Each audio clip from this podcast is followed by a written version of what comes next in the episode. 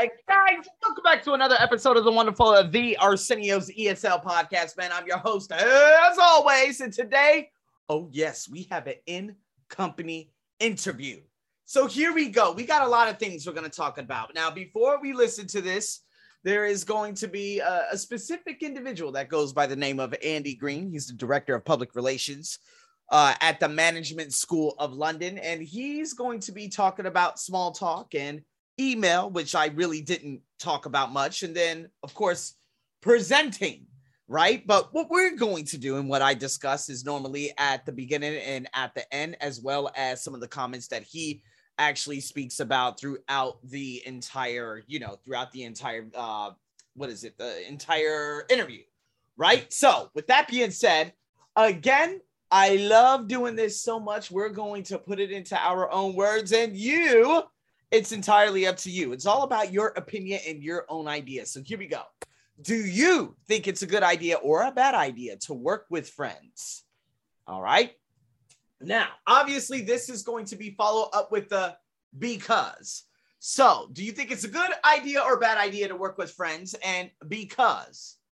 So, I would have to say this is so difficult, right? And because, again, were you friends going into the job or did you develop a friendship on the job? Two totally different things. Like me and an Aussie guy who I actually speak to.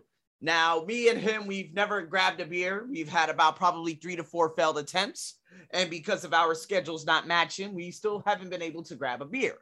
However, when it comes to going into business with friends, I probably would absolutely never do that.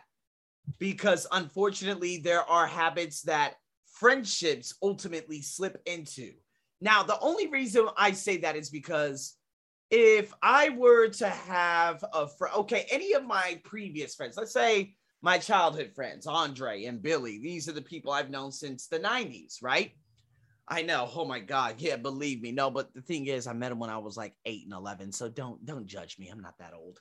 But, anyways, you know, when it comes to these individuals, um, I lived with Andre. That's right. I lived with Andre when I had turned uh, just after, as a matter of fact, on the day of my birthday, I moved in with him. Uh, it's because it was sibling rivalry. My brother hated my guts and still does to this day, which I am so grateful for. But nonetheless, uh, me and Andre, we moved into a bachelor pad, right? Now, Andre, I had known for nine years leading up to that moment. Today, now being 23 years. However, based on his background, based on his family, based on his habits, based on everything I already had known about him, if you were to ask me the same question, Arsenio, today, hey, Arsenio, would you like to move in with Andre based on what I know him to be? Absolutely not. But at that time, I was just quickly trying to get out of, you know, the the the grips of my brother because this guy, his jealousy was just unbelievable. So I ended up saying, you know what, let me just move into this, you know, uh, this apartment with my friend and everything will be better.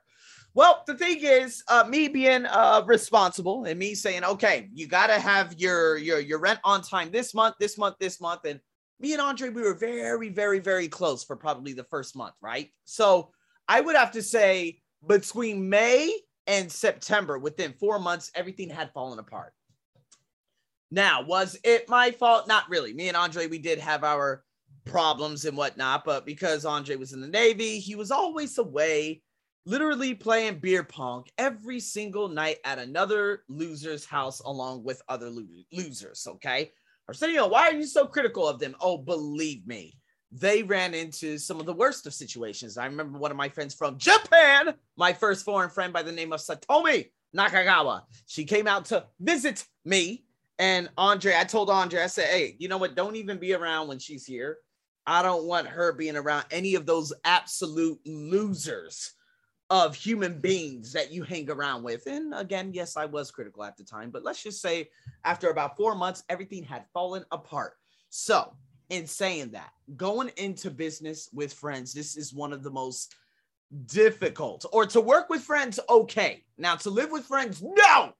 And to go into business with them, absolutely not. Okay. Unless you know them, know uh, you know, uh, uh, understanding the necessity, understanding their their productivity, understanding the intent, the outcome. You need to make sure from head to toe this individual is 100%. Now, I did that with one of my friends from South Africa. She's a transformation coach back two years ago. Didn't go into business, but we did have a lot of time because COVID and, you know, she ended up like, oh man, you, you know, ended up working for Jay Shetty, you know, and she's one of the top coaches apparently in the world right now. And I'm so grateful for that. But she was a friend before we started doing collaborations and putting courses out there. Of course, both it was very, very new to both of us. So we did kind of work together uh, I did somewhat have a podcast, a joint podcast together with another guy named Luke. Um, again, I wouldn't have considered him more of a friend. He was more of a like companion on the same journey. Uh, and that pretty much fell to. But nonetheless, it's not, you know, going into work with friends, it's tough. It's a tough market. You got to have the right intent. And I, to be honest with you, I do believe Mira was the closest thing because if her and I if we were aligning with things at that specific moment and I was overcoming things and you know, if I actually had some of the hard conversations with her, we probably would still be friends today and whatnot. But nonetheless, hey, purpose, purposeful relationships. You can't hang on to something that was only meant to be there for a short amount of time for you to get the lesson you were supposed to get. Boom! Oh my God, I'm so good at this. Number two, email is very or quite important in your company.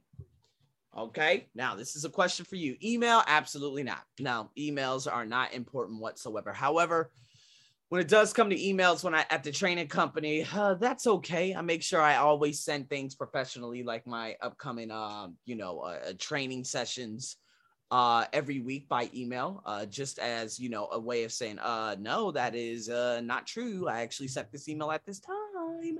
So it's always good to have things on email. However, with the company that I actually tutor at, emails, absolutely not. Forget about it. Now, I like, or do you like, or don't like giving presentations? Now, you already know me.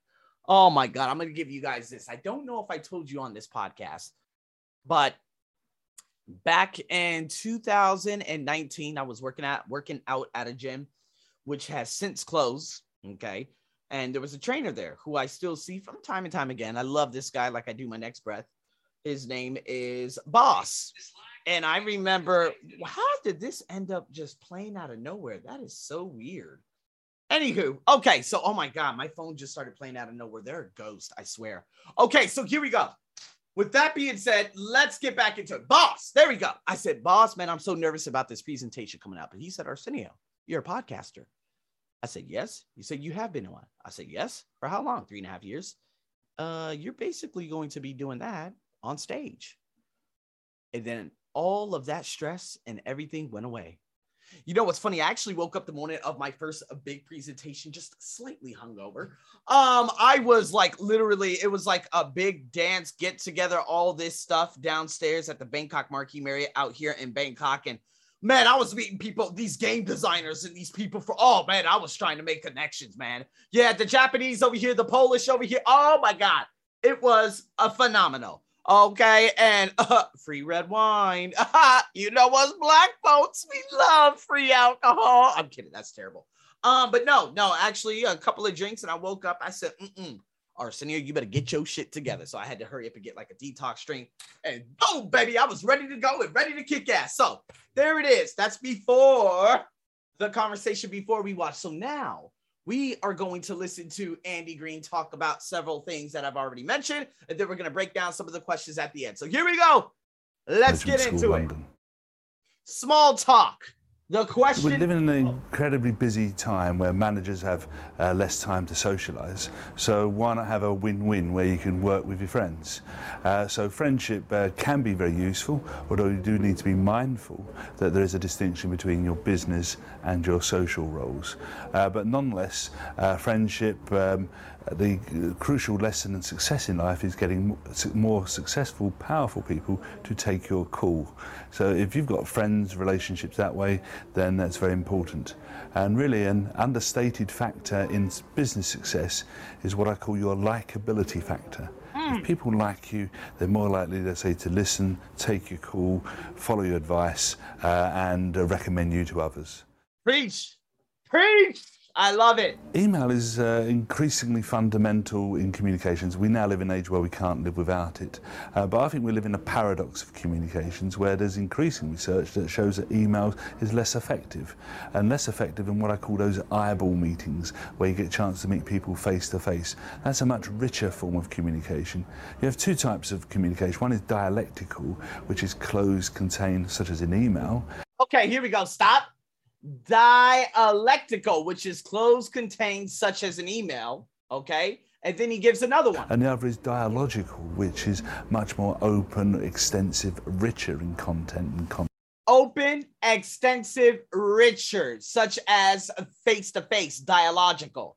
Okay, so dialectical is closed, contained, such as an email. Dialogical is more open, extensive, richer, such as face to face.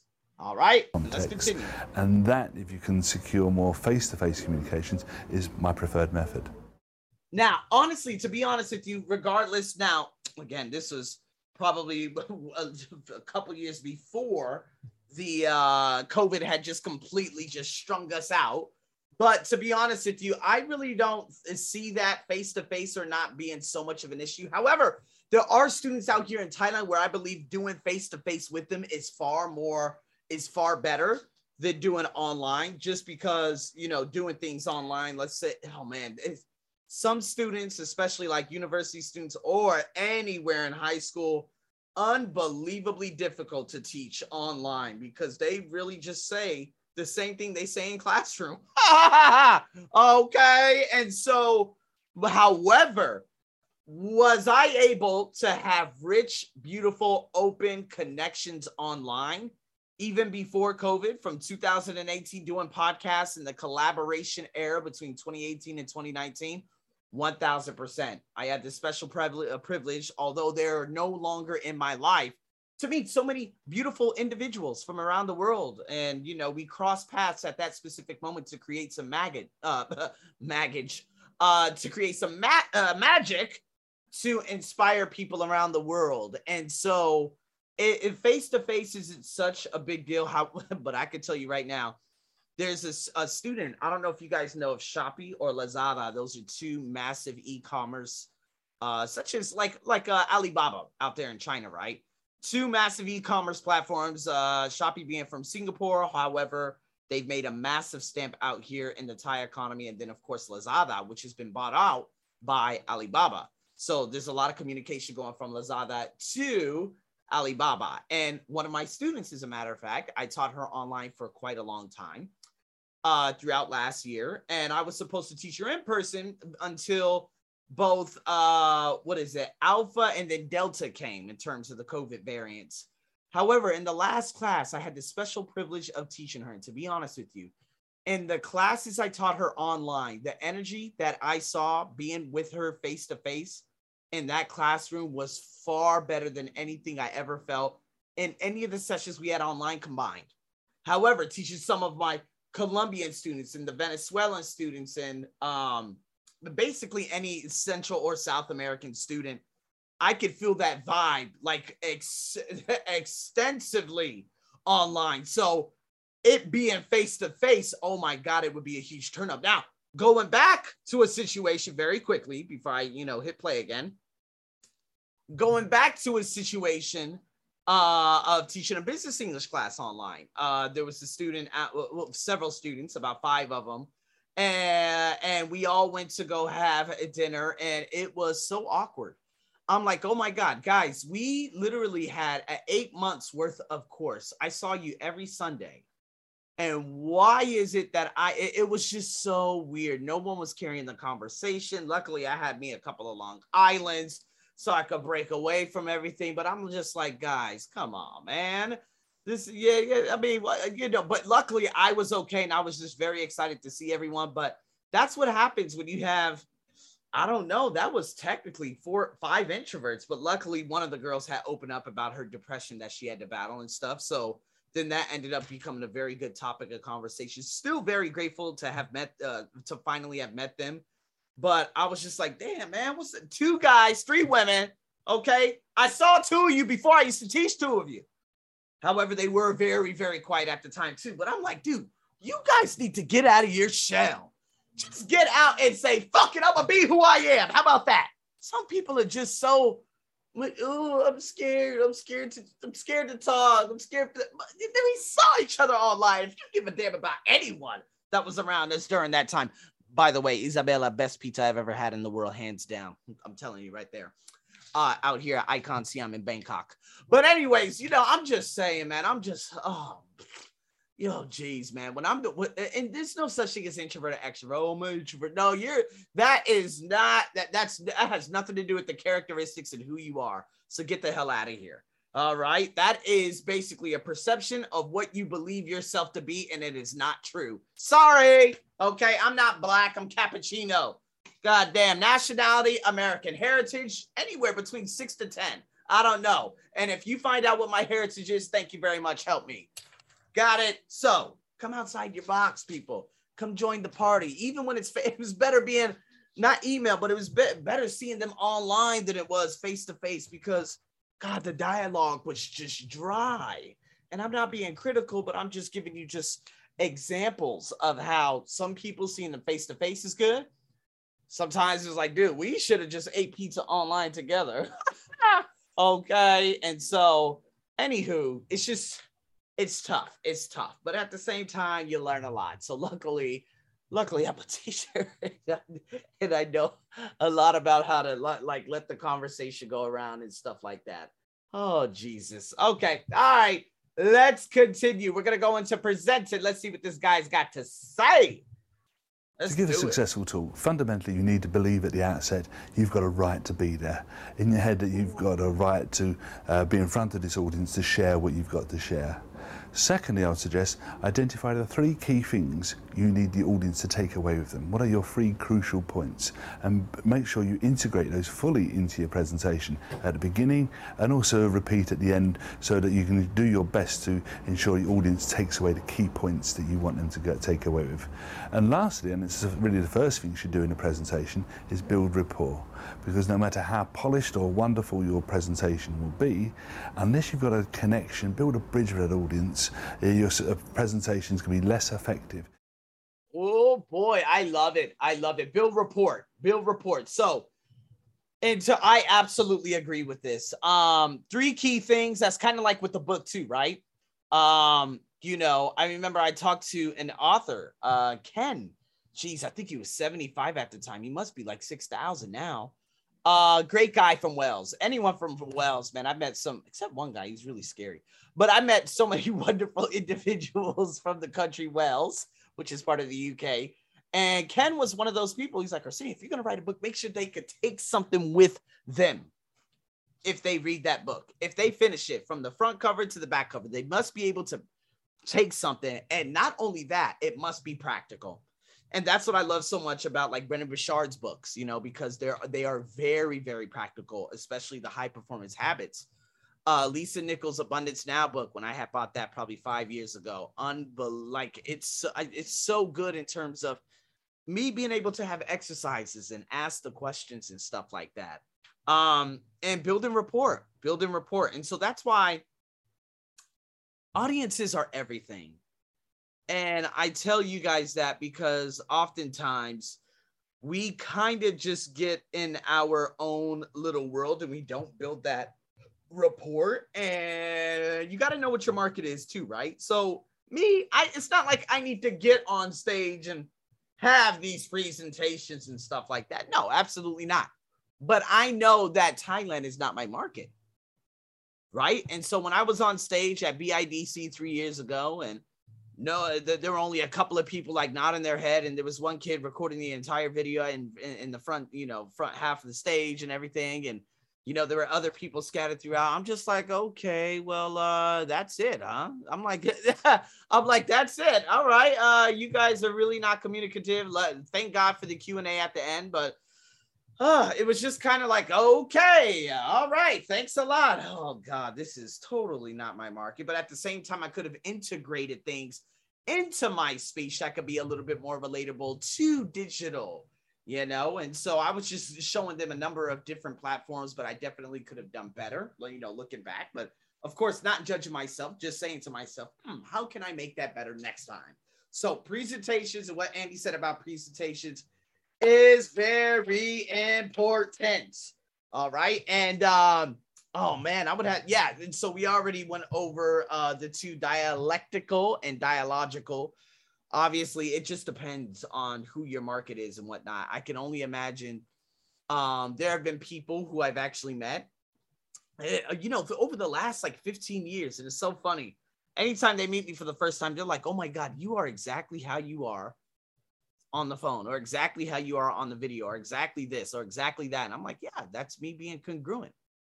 This is exactly who I am. This is who I show up as. And that is the end, you know. But I think oftentimes, you know, we we kind of get trapped and we end up, you know, acting like someone we're not. And then we when we, you know, meet each other, then that that's exactly who they are.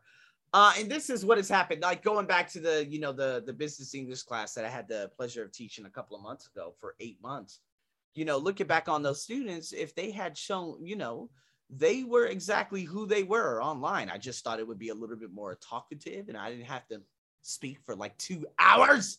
But nonetheless, it was all right. It was all right. And thank God for alcohol. Oh my God, that helped me a lot. So, anyways, people, that is an in company interview. What can you take away from this? Well, again are you the person uh, who are you're, you're thinking about you know going into or you know starting up a business with let's say a friend? Uh you know uh, are you a person who doesn't like giving presentations but you're going to need to and so you might have to develop that skill over the next five years? Okay and then what books what resources are you going to consume on a routine basis and how are you going to practice and put that into your schedule throughout your day week month quarter and year to get better that is a question for you. So, in saying that, people, thank you so much for tuning in to another ESL podcast. I'm your crazy host, as always, and I'll be seeing you in the next episode. Over and out.